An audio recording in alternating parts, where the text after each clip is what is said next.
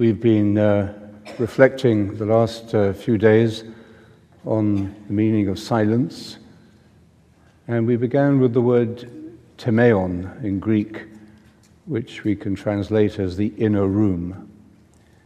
Let's just remember that uh, teaching that with which we began the retreat.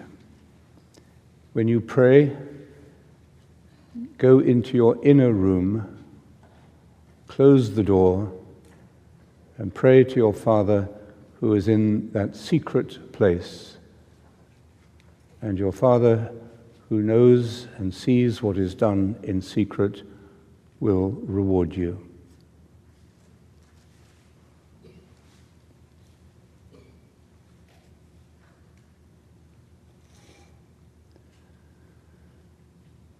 So, a room is a, a space that is bounded by walls and a ceiling and floor, as here, but it is essentially about space.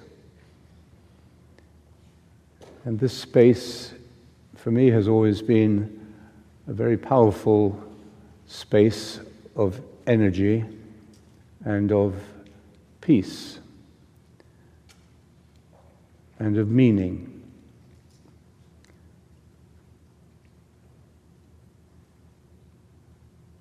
I think these paintings of uh, Rothko are like icons.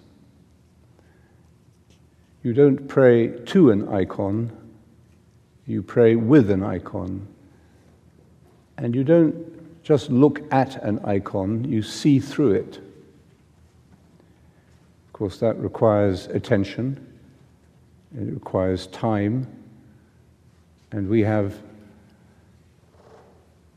a, a good amount of time today to be able to see and to pay attention to these very powerful and meaningful expressions of the human spirit.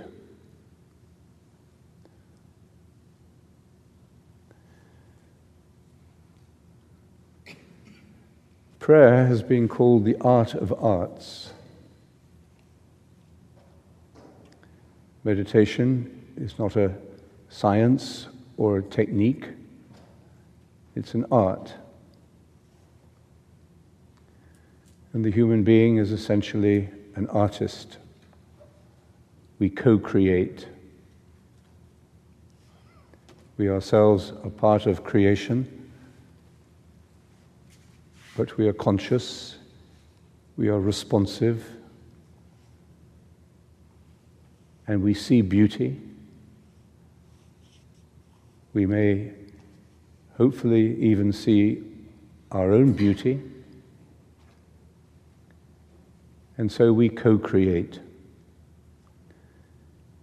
Every work of art has a personality, an individual behind it. Each of us, when we come meditation brings our immediate history, the mood we, we are in, the kind of day we've had or had, and we have our own personality. And this is true of these great works, Rothko. And it's helpful and po- rather poignant to learn about how he painted these and how they represent the, the final sort of uh, evolution of his life and work as an artist. But I think the most important thing, as any artist would want and as any meditator would understand, is not to think about the history or the personality, but to be present.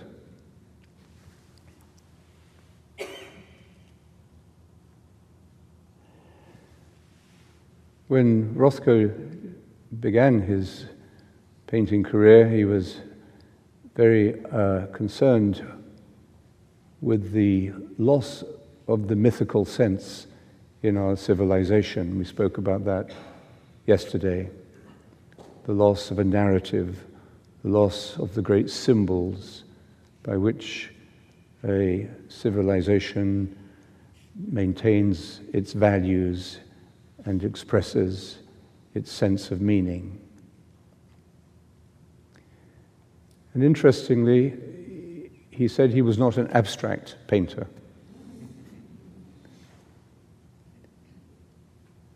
So these are mythical. They're not figurative.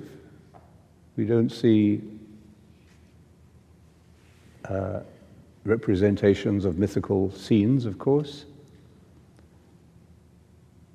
But I think they speak to us from the crisis that he felt deep in his soul, personally, the crisis of the spiritual crisis of our time. He had, of course, gone through the Second World War, and as a Jew, he had seen and felt the total loss of values and meaning in what was once a great civilization. So I think in these paintings we see something revealed, something, and it's good to see something secret revealed. But it's not only revealed, I think it is also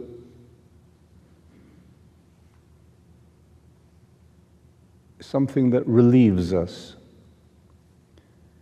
It relieves us of the, of the weight of that crisis and of the fear that that crisis awakens in so many people and institutions today the feeling of being lost. Now, it's rather challenging, I suppose, to, to say that these paintings, with their massive darkness and simplicity, can relieve that human pain and doubt, but in the same way that meditation does, or that the words of Scripture do. If we truly listen, if we are truly present, we experience not only a revelation, but a relieving of that pain.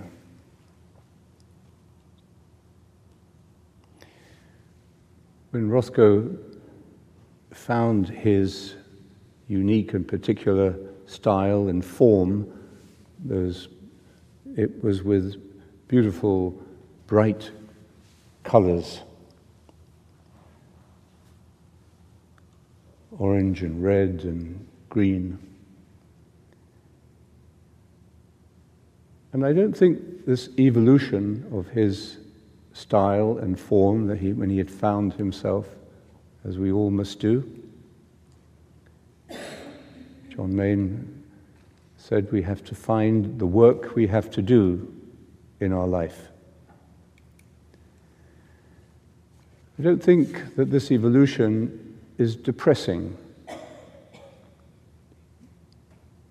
He says, I think somewhere that uh, every work of art should have certain um, elements or certain uh, aspects, and that every work of art should have at least 10% of hope. But that 10% of hope is enough. So I think we should uh, take a little time both to look and to feel the, the gift of these sacred images and take time to look around, he did say, I think somewhere, that uh, these paintings are best looked at from 18 inches away. I'm not sure how realistic that is. But uh, I think we have to, uh, we have to allow them to reveal themselves to us through our attention, the gift of attention we give to them. And that is how all work, uh, works of art, and how the art of prayer actually works. That we become co creationist with the artist and with the Spirit in our hearts in prayer.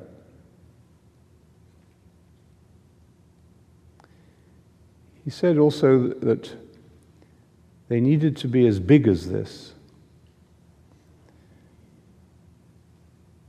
When you go into a national gallery somewhere and you see these huge monumental paintings of battle scenes or classical mythology, uh, the 18th or 19th century, you feel a bit overwhelmed by them.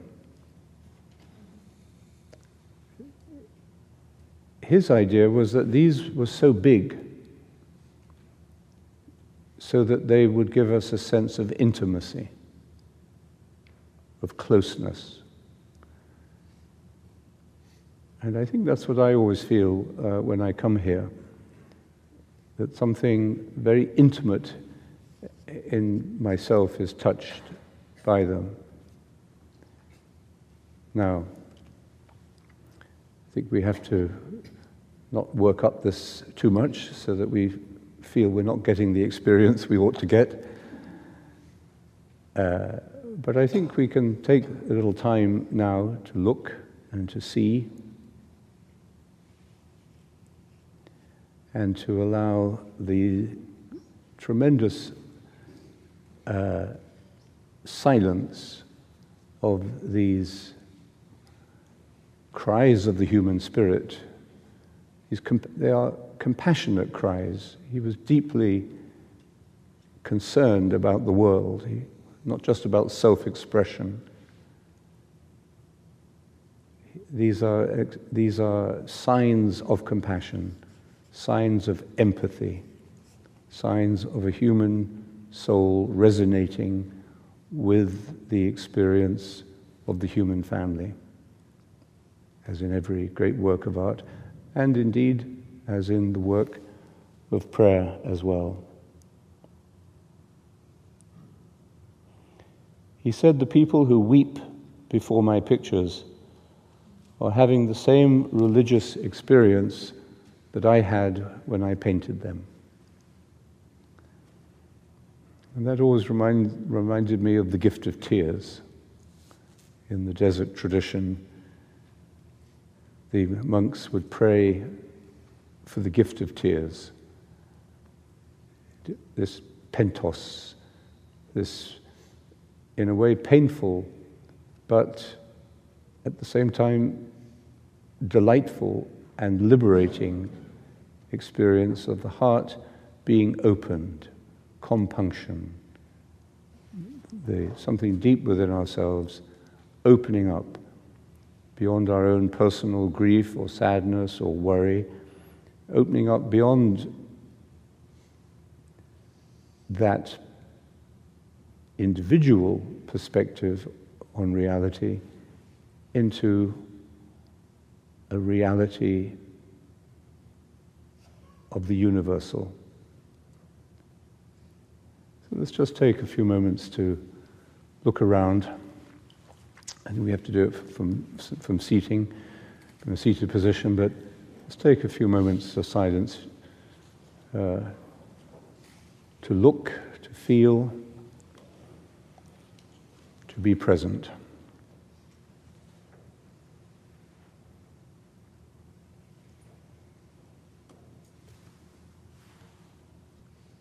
It's wonderful the way the light uh, changes. And how the, the canvases seem to shimmer with great movement.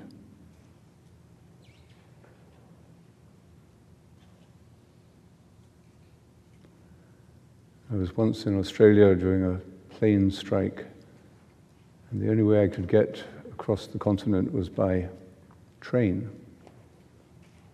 Several days. And I tried everything I could to avoid it because it would take me across what's called the Nullarbor Desert, the desert with no trees. But eventually I had to give way and take this train. And it was the most wonderful gift. and it was a desert. But as I looked out of the window for two or three days, uh, the desert was always changing. It was so alive, and the light was so miraculous.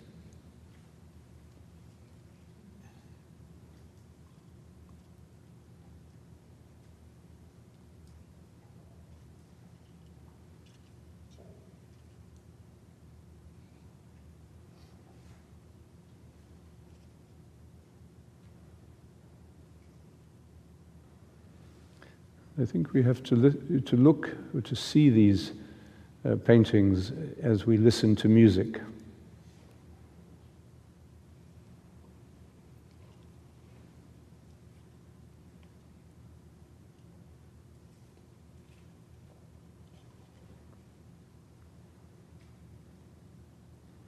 Of course, there are different kinds of music.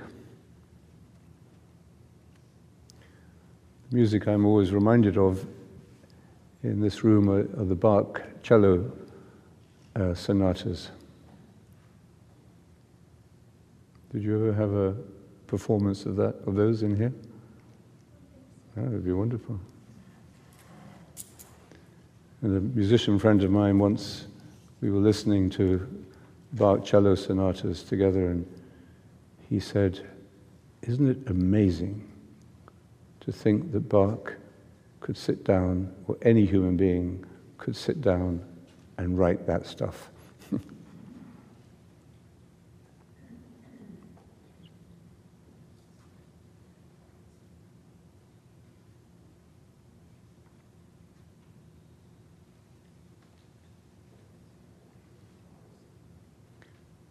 and because the human is so important in art as in prayer,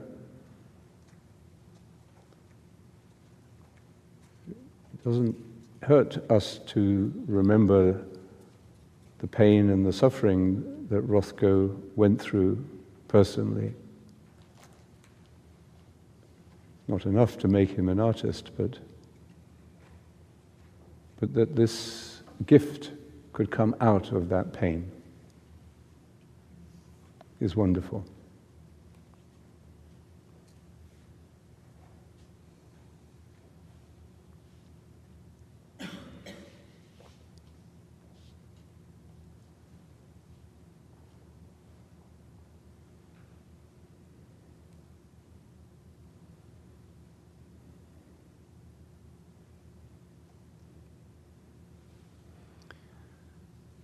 Spoke about going in deeper and deeper into the Tameion, into the inner room.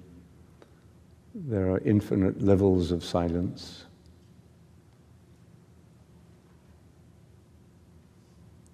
It's not silence, it's not something we grasp or we arrive at or achieve.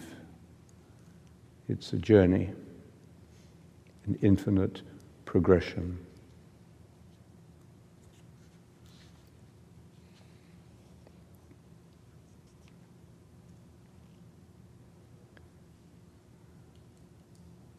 And the sign that we are beginning that journey is, I think, represented by these uh, images or spaces. The first stage is always that we have to let go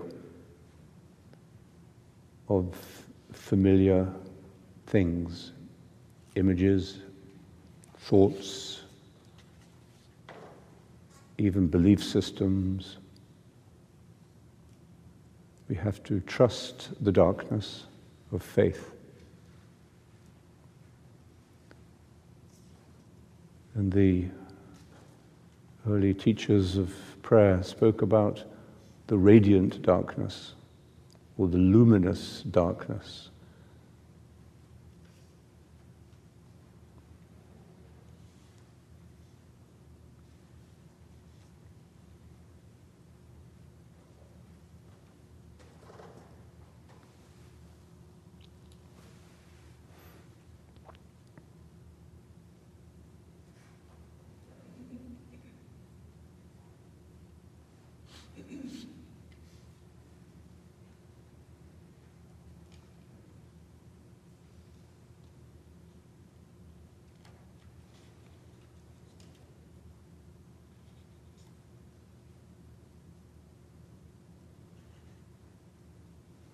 Many people today have long distance relationships.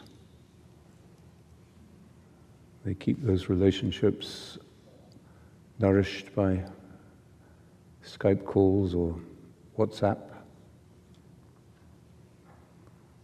But there is no substitute for the physical presence of the friend or the person you love.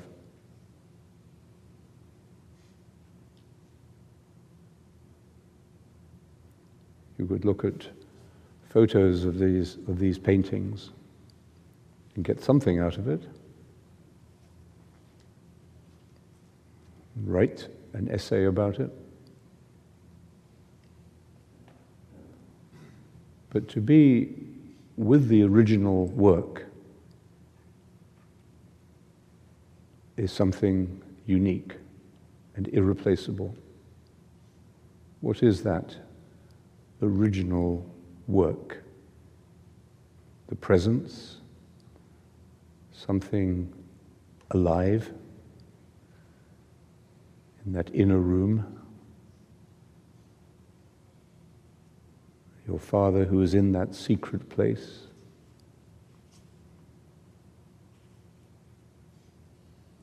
And the very shape of these paintings is intimate just as the body of a friend is intimate.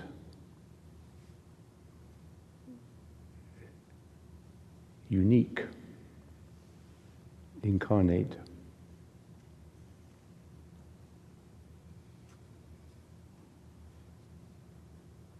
As we are to ourselves as well.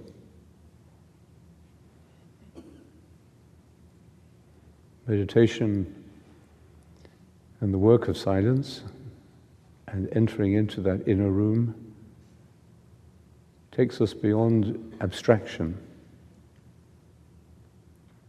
or gener- generalities into something uniquely personal.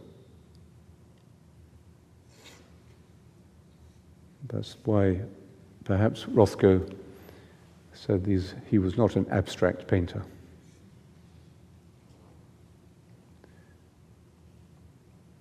Meditation is not an abstract experience.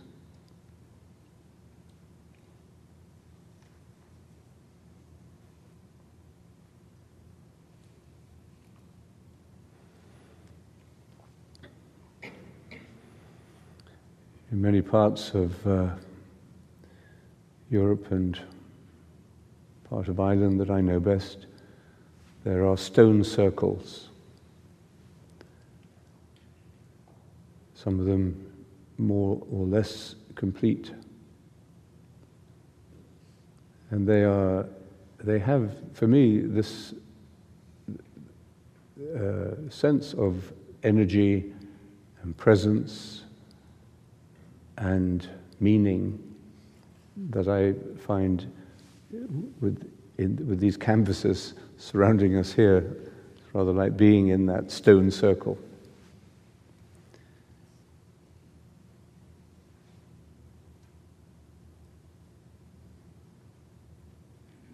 The inner room is a place of nourishment, security,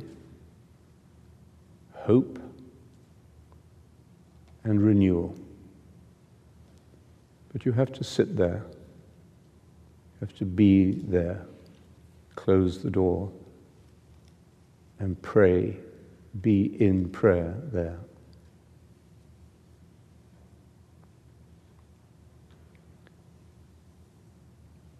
And in those stone circles, we, we don't know what the people who built them believed. They didn't leave any record of their beliefs or their rituals or their liturgies. We only have very few shreds of historical evidence. But clearly, it was meaningful for them. And clearly, you can feel that. And it changes you to feel it. And I always feel with these paintings in particular, you can't interpret them. You can't say this is what they mean, this is why he painted it. That remains at quite a superficial level. Nevertheless, I think one can feel the presence that they convey or that they are. And that's real, a real presence.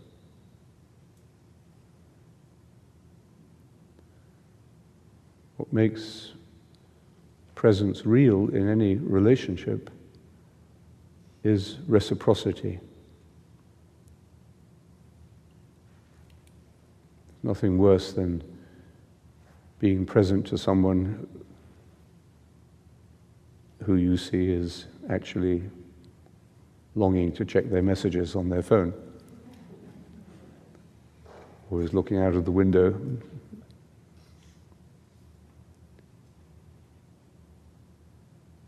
So, for presence to become real, and that takes us beyond the walls and the ceiling and the floor of the inner room,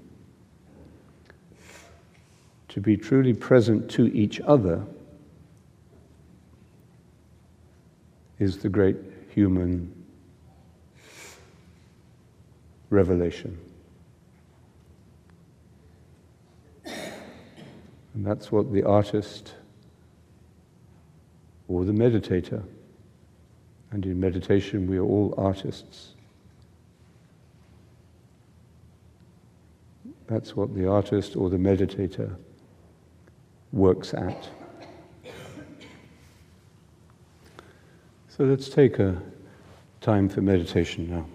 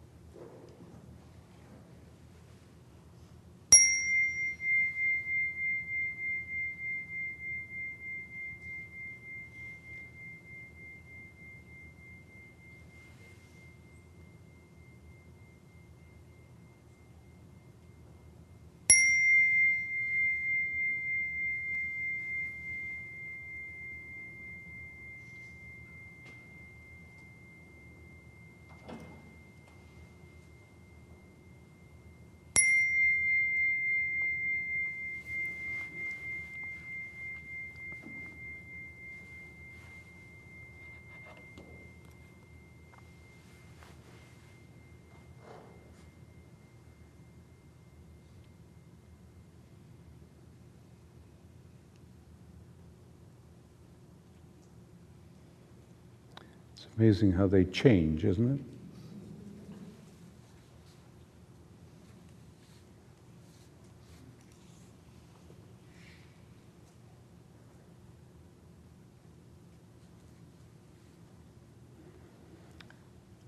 They say people sometimes come in here for the first time and they look around and they say, Yeah, but where are the paintings?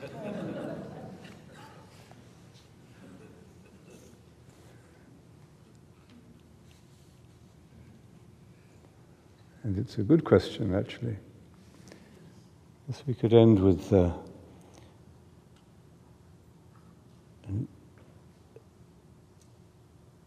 a comment of uh, Rothko's,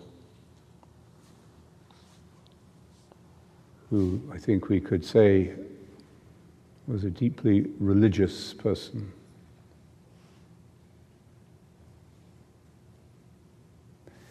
He said, I insist upon the equal existence of the world engendered in the mind and the world engendered by God outside it. I insist upon the equal existence of the world engendered by the mind and the world engendered by God outside it.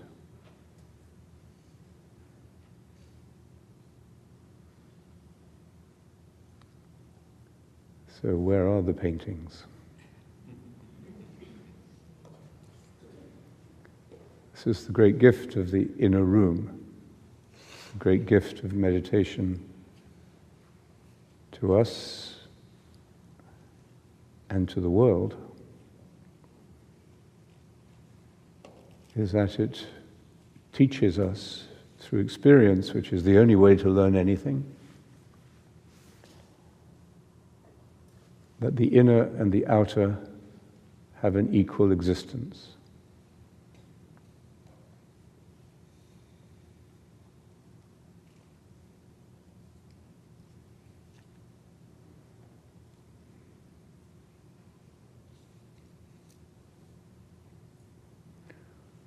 Whereas it says in the book of Ecclesiastes, I think,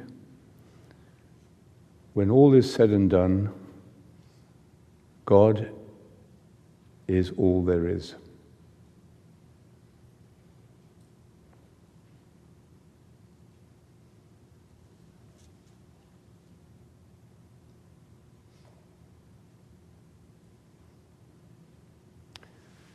Good.